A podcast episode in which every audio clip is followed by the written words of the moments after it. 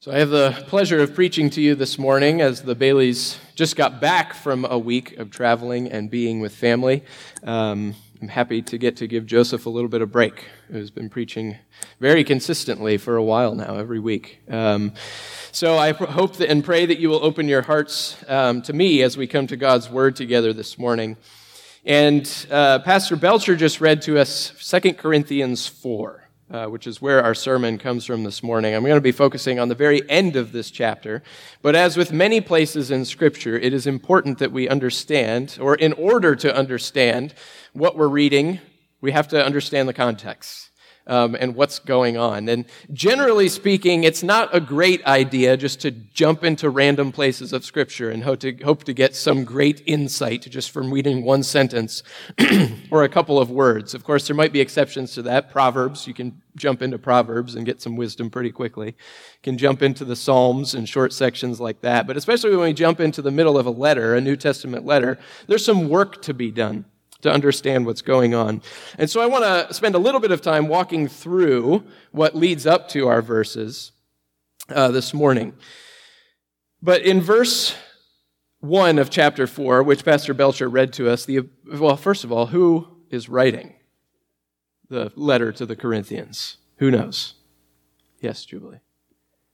Paul, the Apostle Paul. Now, this is important. He says in verse 1 of chapter 4, he says, Now we, since we have this ministry. So if just Paul is writing, who do you think that we is? Who's the we? Do you know, Liam? Very well done. Yes. It is Paul and Timothy. If you go back to chapter 1, it says that Paul is writing this letter with Timothy. So, Paul says, since we have this ministry, now we have to ask another question. What is the ministry he is talking about him and Timothy having from God? Well, you need to go back and look in chapter 3 if you want to know what he's talking about. He calls the ministry that God has given to them a couple of things. He calls it the ministry of the Spirit. He also calls it the ministry of righteousness. Now, he's talking about the glorious ministry of the gospel of Jesus Christ, which he says has more glory than the fearful ministry of the Old Testament law under who delivered the law to the people of Israel? Yes, Tate. Moses, that's right. So in chapter 3, the Apostle Paul spends time comparing the ministry of the Old Testament law through Moses to the ministry of the New Testament through Jesus Christ. And in chapter 3, the Apostle Paul reminds the Corinthians how Moses, when he came down from Mount Sinai, do you guys remember what Moses looked like when he came down from Mount Sinai? Yeah, Zeal. Looked like an angel. How did he look like an angel? It doesn't say that in the text, but why, would he, why, why do you say that?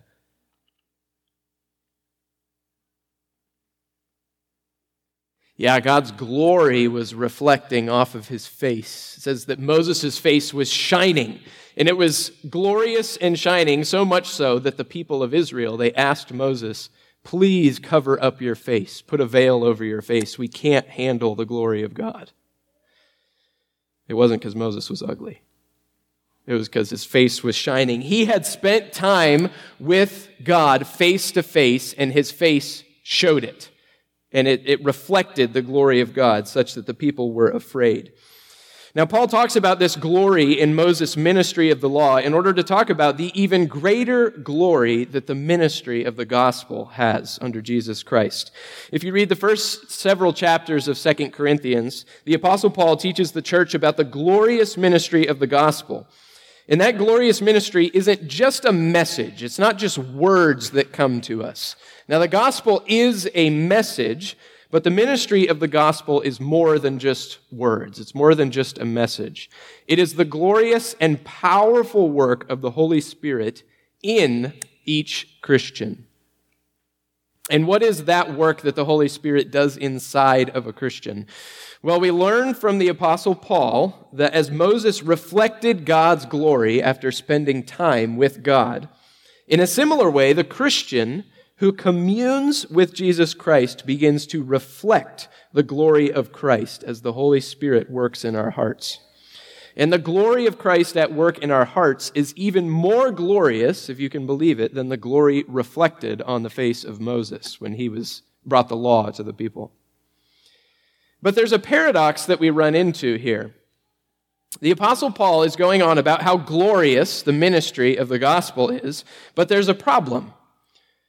There wasn't a whole lot about the Apostle Paul, outwardly speaking, that was glorious. If people had asked him to cover up his face, it probably would have been to cover up all of his scars, not to veil the rays of light beaming from his face. In fact, we learn from Paul's letters that the people he ministered to were often embarrassed of him because of his scars. This is especially true of the Christians in Corinth who tended to prefer preachers and teachers who were a bit more presentable than the Apostle Paul was. There were other preachers and teachers who carried themselves with much more outward glory. There were other men whom you actually wanted to follow because, well, they looked great. After all, they had tattoos and big beards and hip glasses, and they were very nuanced and clever in their speech. And the gospel they were preaching came with greater promises of pleasure and satisfaction in this world. But Paul and Timothy, not much glory to speak of if we're thinking outwardly how these men looked. The Apostle Paul gives us a few clues later in this letter how glorious his appearance was or wasn't. In chapter 11, he tells us that he received 39 lashes from the Jews. That was a special punishment for wicked men that they got whipped 39 times on the back. You know how many times Paul received 39 lashes? You know, Judah? Five times. Man, those betting house kids been reading their Bibles. They're already done with their Bible reading. Five times. Anybody want to do the math? I haven't done it yet. Come on, Liam.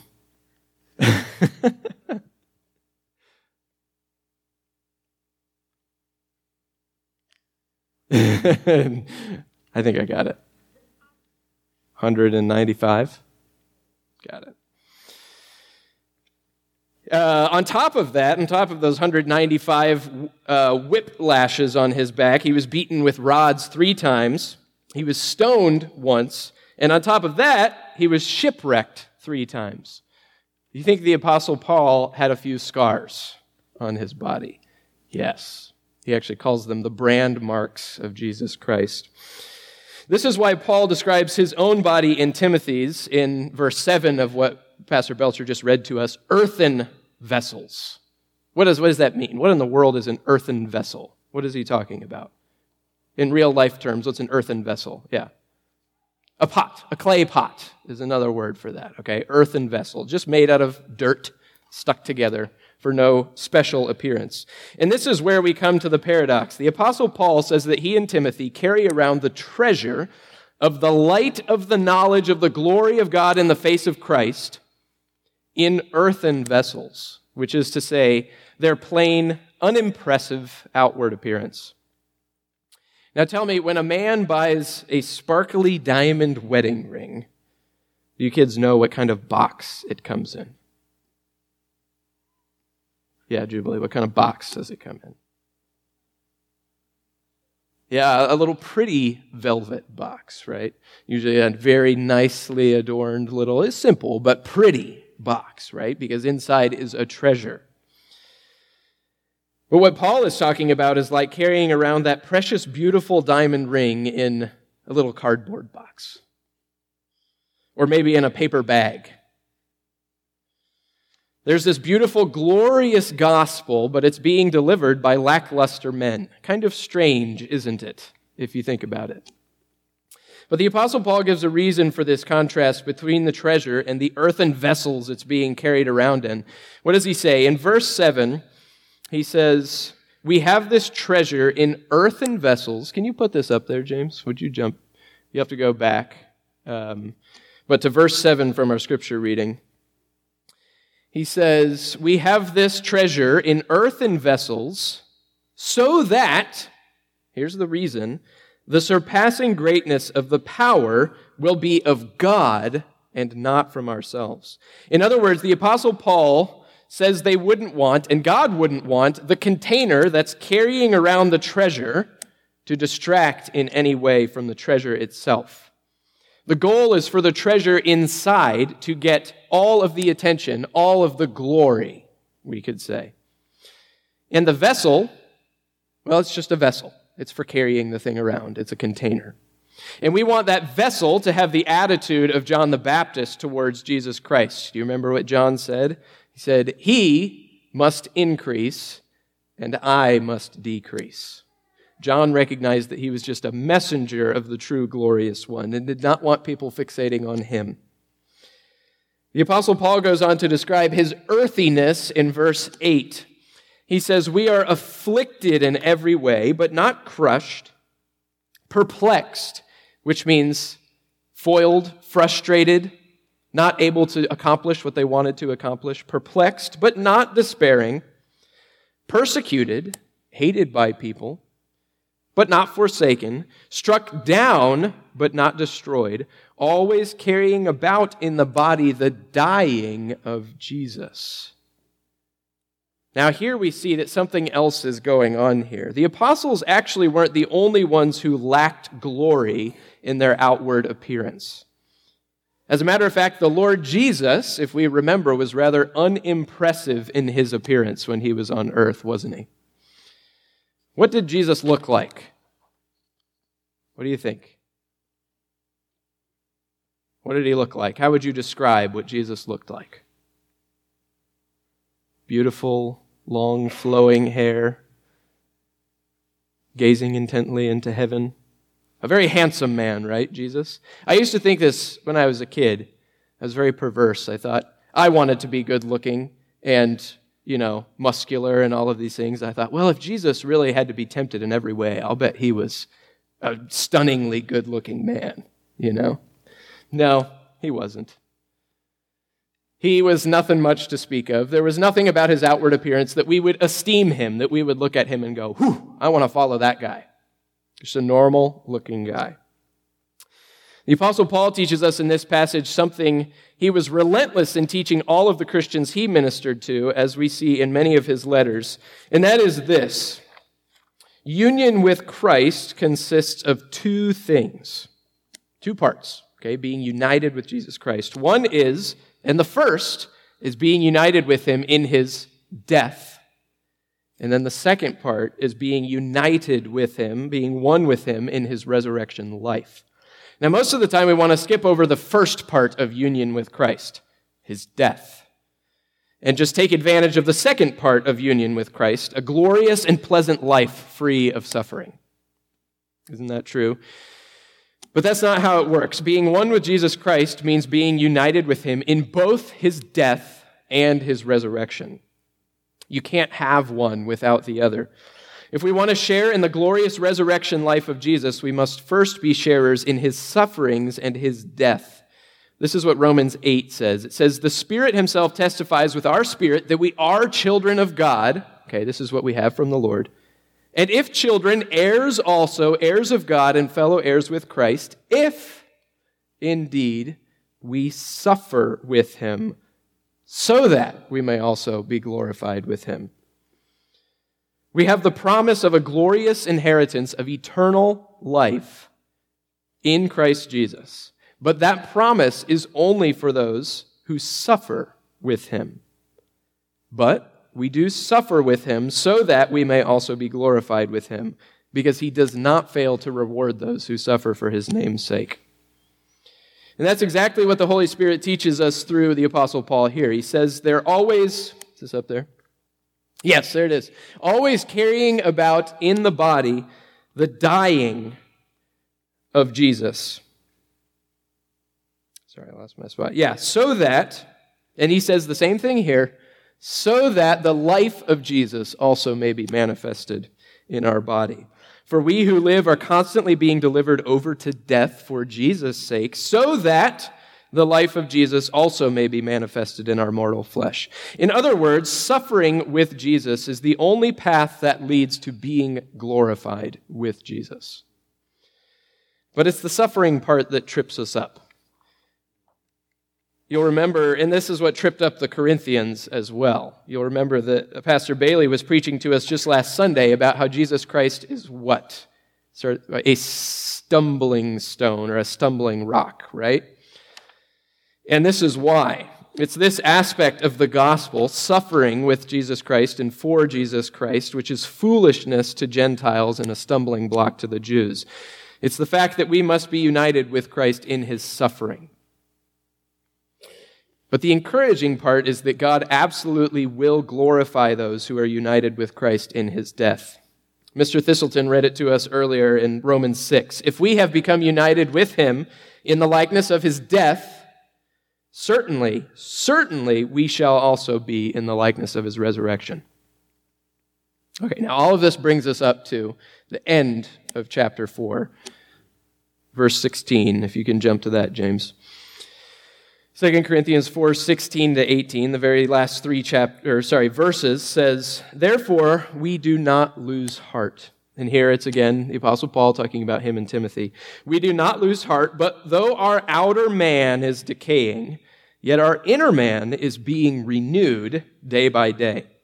For momentary light affliction is producing for us an eternal weight of glory far beyond all comparison, while we look not at the things which are seen, but at the things which are not seen. For the things which are seen are temporal, but the things which are not seen are eternal. The Apostle Paul, here at the end of chapter 4, describes the wondrous work that is happening inside of him. He says his outer man is decaying. And we've talked about the ways that that was true with the Apostle Paul, what we talked about earlier. His outer man was being delivered over to death, right? His body was broken and beat and scarred. So when he's talking about his outer man, what's he talking about? He's talking about his body, right? Your outer man is the part of you that you can see. That's what it means to talk about our, our, our outer man. And we'll get, sorry, and that's as opposed to your inner man, which you cannot see. And we'll get to that in a minute. But first, I do want to talk for a minute about our outer man. And I want us to stop and think for a minute about the fact that the apostles themselves were subject to death. Now, just think for a minute about that. These men, specially commissioned by Jesus to establish his kingdom on the earth, they aren't around anymore because they've all died. It's quite sad and sobering if you think about it. After all, we all want to keep living. Most of us for pretty good, or sorry, many of us for good reasons. Some bad reasons we want to keep living, but some of us for good reasons, right? I want to be alive tomorrow so that I can provide for my wife and my children, physically, spiritually, emotionally. I pray, and we probably all pray, that God will give our children long lives so that they can honor Christ and build his kingdom. And death is horrible because it prevents that from happening, right? And then I read this passage and I soberly remember the fact that the Apostle Paul eventually died. And I think, can I even begin to imagine myself doing anything for the rest of my life that begins to measure up to what the Apostle Paul did in one day? And yet, even he was subject to the decaying of the outer man. Even the holiest of men are subject to death. And as if it weren't enough that they the apostles grew old and decayed like ordinary people, their deaths were actually hastened by unnatural suffering of affliction and persecution. It just doesn't seem right, does it? Of anybody, shouldn't the apostles have been given long lives on the earth? But that's not how it works. In fact, the Apostle Paul makes the point here that he actually carries around in his body the dying of Jesus, meaning that he knows he is heading towards death. And this is actually part of his gospel ministry. And as wondrous and surprising as it is, God is often pleased to use the death of his children to advance his kingdom. I often think of this when, I, when someone godly dies too early, or what you think is too early. I often think of Psalm 116, 15, which says, Precious in the sight of the Lord is the death of his godly ones. This was true, if we remember, of our Lord himself, who died to establish his kingdom. It was true of the apostles who were united with him in the likeness of his death and died to establish the kingdom of Christ. And we too are experiencing the decaying of our outer man. Is your outer man decaying? Now, I know you haven't been beaten a dozen times for preaching the gospel. I don't think anybody here has. Maybe once. But you have suffered in various ways, and your sufferings and your afflictions are from God. The Book of Common Prayer says, In the midst of life, we are in death. And that's how I've felt the past year or two. It was true, and it always has been true, even before COVID hit, but COVID has highlighted our weakness and our susceptibility to death in any number of ways. And we are subject to death. Many of us here have experienced the death of children. Perhaps more of us have seen our children narrowly escape death in any number of ways. Many of us have feared that our children were going to die and they were spared. This last year and a half has felt like a year and a half of death to me. It was started for us uh, in November of 2020 with the death of one of our very good friends who was 43, I think, 42, 43, in Bloomington, Adam Spady. Just this past year, some of our other friends that you, some of you know, Joe Rice, Charlie Dugdale, died within a few weeks of each other. Brian Hobson, Mrs. Hobson's husband, died. Seth's grandma, Mary Ann Thistleton. We're surrounded by death. I know this is trivial, but just a few weeks ago, we lost our first pet, Blueberry, our fish, which was sad, right? It was sad, but we are surrounded by death. And it reminds us that each one of us is going to die, and we don't know when. Even while we live, we experience the workings of death in our lives through things like weakness and injury. Whether it's stress fractures, or back problems, or kidney diseases, or other health problems, we physically feel the nearness of death in our decaying bodies. It seems like most of us have experienced or are currently experiencing COVID.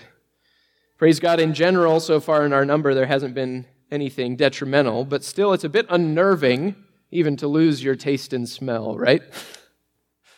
It's a strange taste of death. And while it was relatively easy for me to endure that momentary light affliction for a week or two, we should be careful not to be too flippant about shrugging off even the little suffering that God gives us. After all, the decay of our bodies can't be separated from the reality of sin. In fact, some of us actually suffer in various physical ways as a direct result of our sin.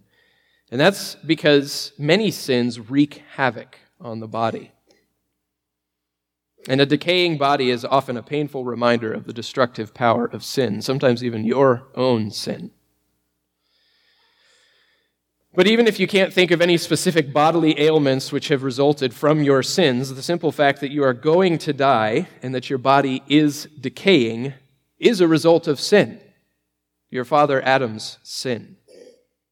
Through one man, sin entered into the world, and through sin, what? death. Death entered through sin. And this curse of death is so prevalent and so surrounds us that painful suffering often attends us even when we are doing what is right and good. Just think about the pain which mothers go through in bringing forth children.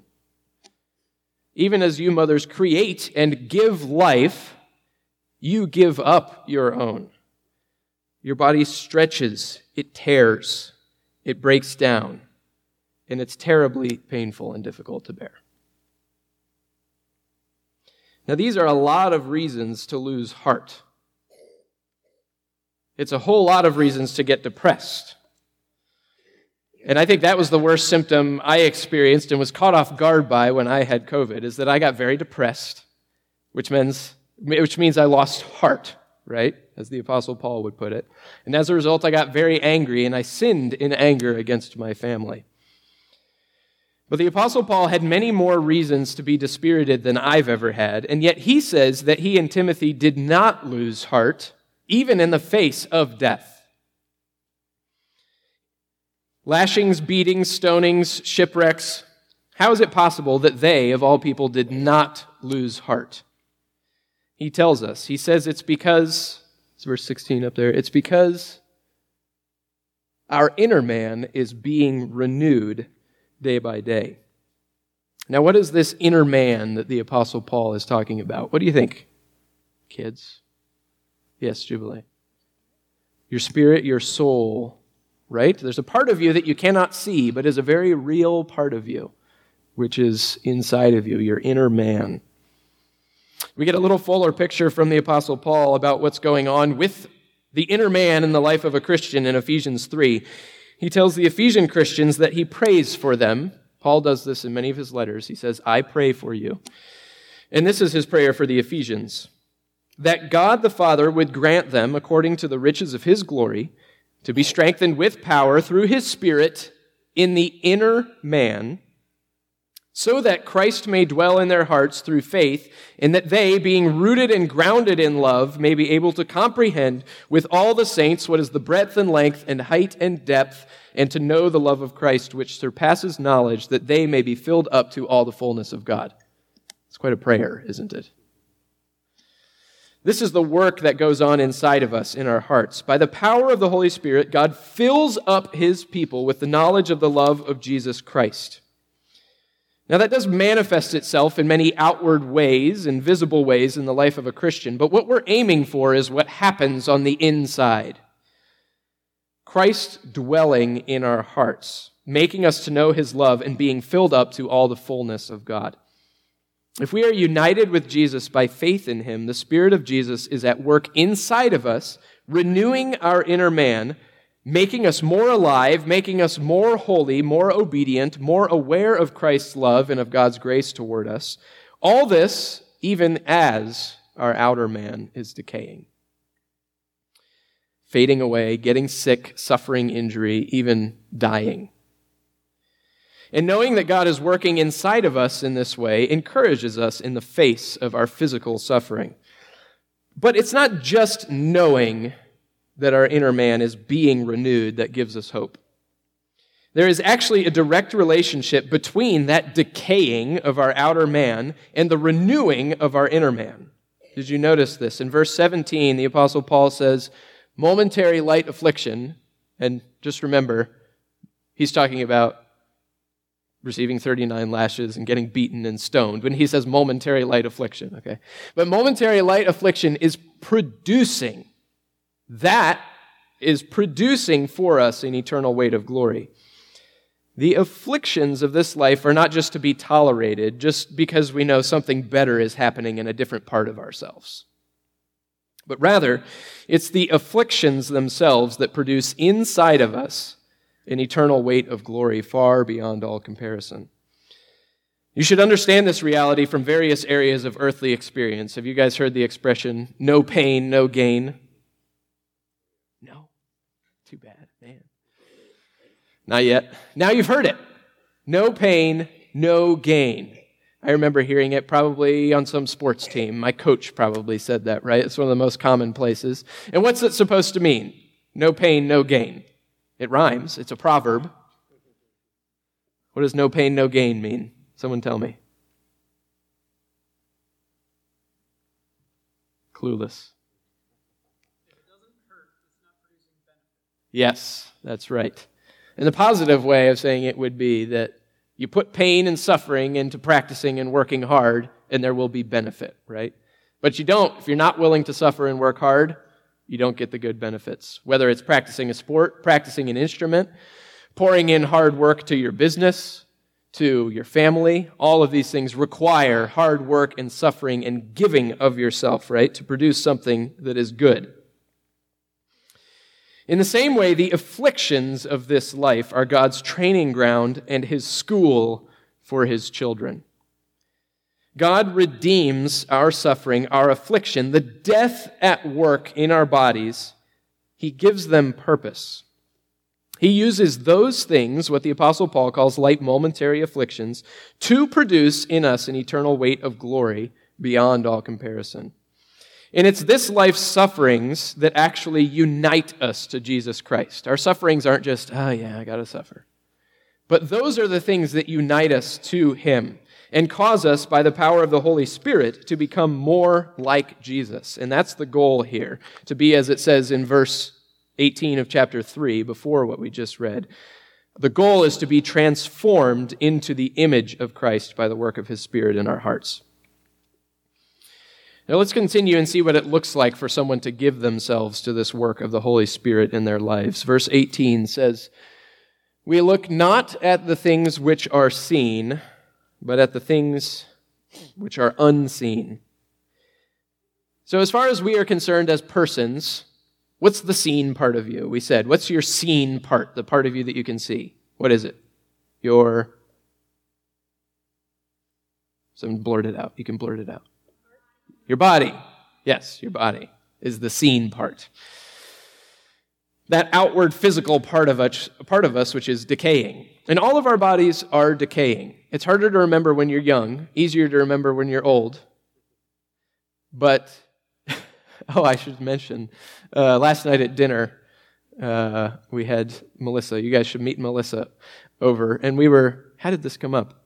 Uh, oh, we, we were reading something else from the Gospels, and uh, I asked my kids if they know any old, wise people. And the first name off their lips was Daddy. uh, and then uh, someone said, well, and then uh, Mr. Thistleton and Mr. Patrick came up too. But I wanted to let you know I was the first on the list. So. We're all decaying. It's harder to remember when you're young, it's easier to remember when you're older. But the Apostle Paul is talking about more than just our bodies here, okay, when he says the things that are seen. The things that are seen are all of the things of this world in general which is to say the things which are passing away, which is to say temporal things. You see that word there, temporal things. Might be on the next slide. Yeah, thank you, James. The things which are seen are temporal. That means they don't last forever. They're going away. They're fading away. Um, and these things, these temporal things, often pertain to our bodies in various ways. But we want to make sure we think about more than just our bodies. So think about what our bodies need food, right? What does Scripture say about food? The Apostle Paul, in an earlier letter, he writes to these same Christians, says, Food is for the stomach, and the stomach is for food, but God will do away with them both. In other words, it's not worth spending too much time concerned about food, because food perishes, and so do your so do our bodies. The same is true of clothes. We need them, but this is what Jesus says For this reason I say to you, do not be worried about your life as to what you will eat or what you will drink, nor for your body as to what you will put on. Is not life more than food, and the body more than clothing? Over and over again, Scripture teaches us to relegate the earthly things of this world in preference for those things that are not seen. We could say this about all sorts of earthly things money, houses, cars, businesses, the institutions that we build. They're all things destined to perish with use. These are the things that are seen, that are temporal. But let's turn to the things that are not seen or that are unseen. As far as you are concerned, as a person, what is the unseen part of you? You can blurt it out. What? Yeah, your soul your inner man, as the Apostle Paul puts it here. And he says that our inner man, if we are in Christ Jesus, is being renewed day by day by the power of the Holy Spirit. And just as we were talking about more than our bodies when we were talking about what is seen, so we must understand that when we talk about the things which pertain to our soul, we are talking about more than just our inner man. If you continue reading in uh, chapter 5, it says this at the beginning. It says, For we know that if the earthly tent, which is our house, is torn down, we have a building from God, a house not made with hands, eternal in the heavens. Did you hear that? That's what we're supposed to look at to fix our eyes on. The building that's from God, not our earthly house or our earthly building or our earthly body, but the house that is not made with hands, that is eternal, it lasts forever, and it's in the heavens. That's what we're supposed to look at, the Apostle Paul says. And you say, uh, but it's invisible. How on earth am I supposed to look at it? Well, the simple answer is that we must look at the glorious things that are not seen with the eyes of faith.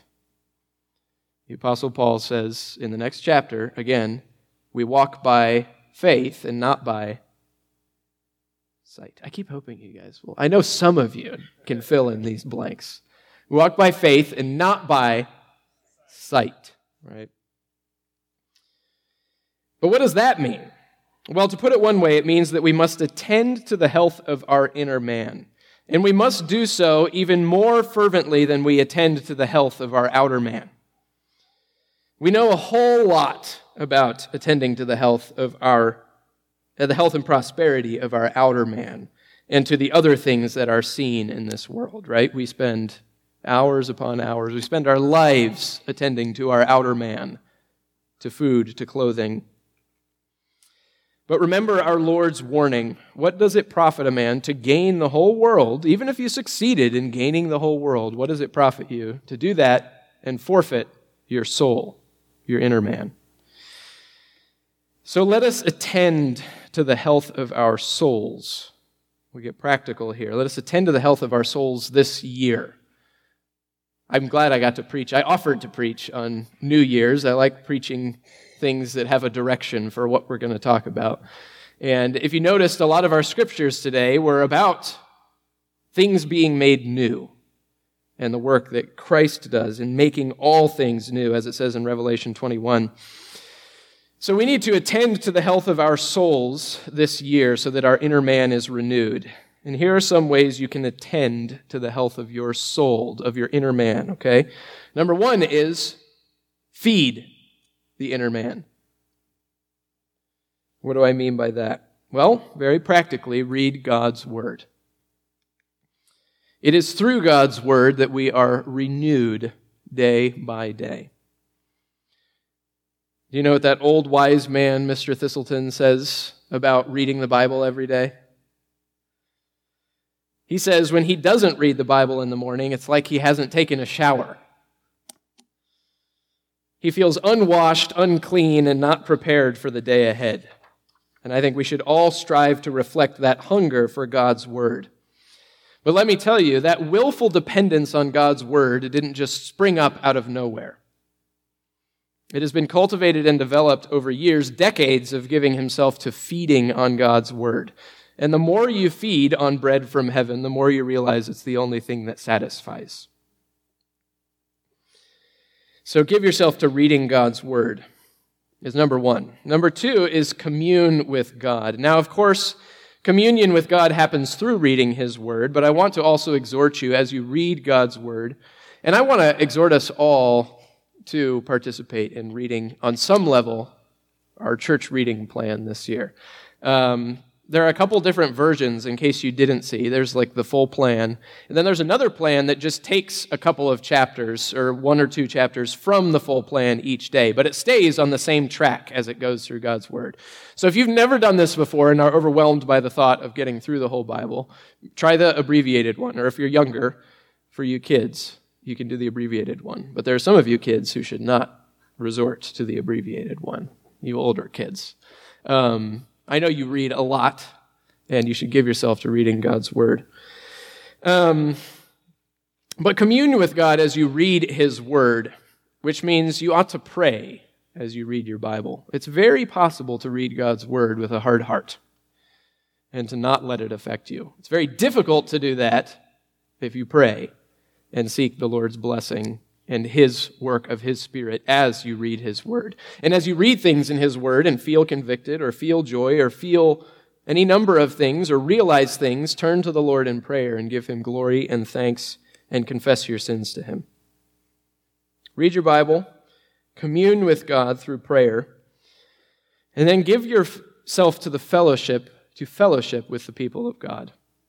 We have the privilege as children of God of regarding one another, relating to each other, not just according to the flesh and sharing in outward worldly interests with each other, but of regarding one another according to the Spirit.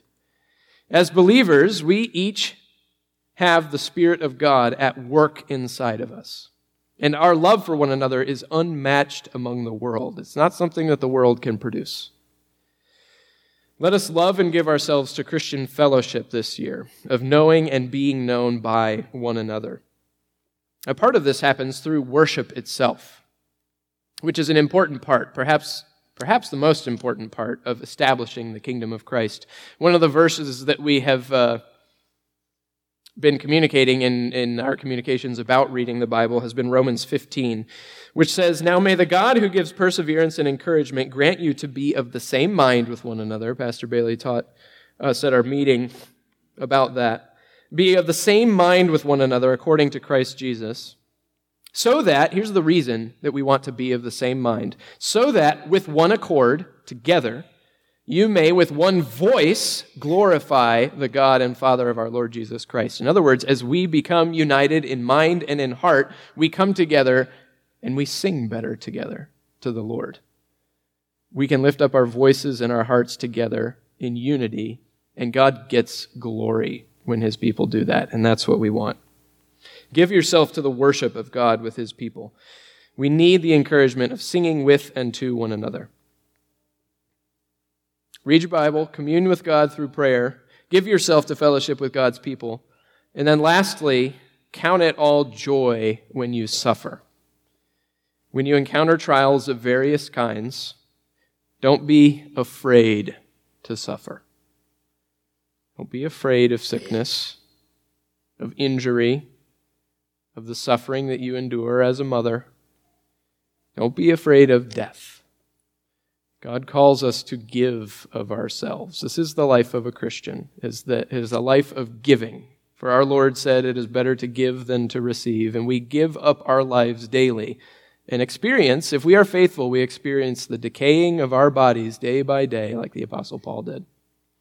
And yet we have hope because our inner, our inner man is being renewed day by day. And so don't let your life be driven by an avoidance of suffering.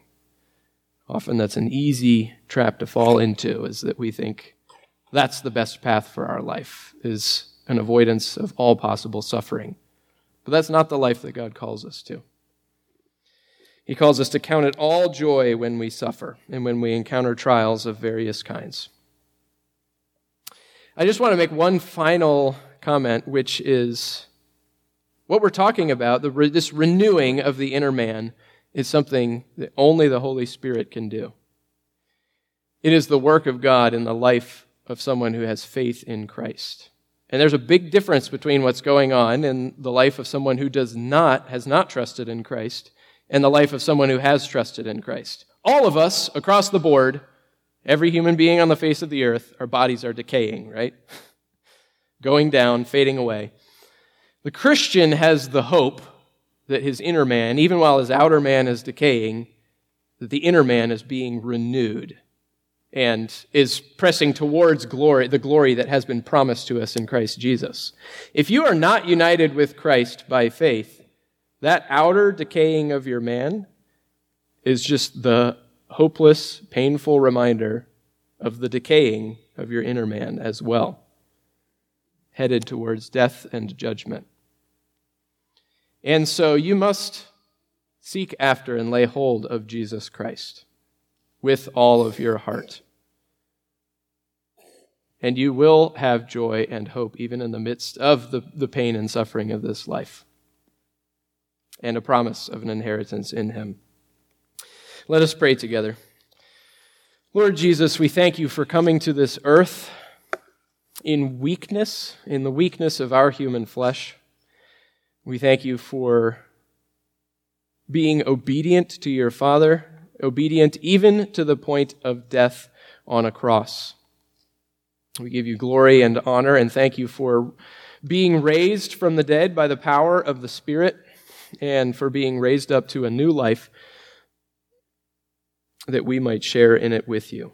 I pray that you would cause your dwelling place to be made in the hearts of each one of us here, old and young and that you would help us to walk in your ways this year, to be faithful to seek you in your word, and to find you there when we do seek you. Do not forsake us, and do not keep yourself hidden to us, but remove the veil that lies over our eyes and our hearts that we might understand and comprehend the fullness of your love, and that we might grow up into all the fullness of God as individuals and as your people, as your body.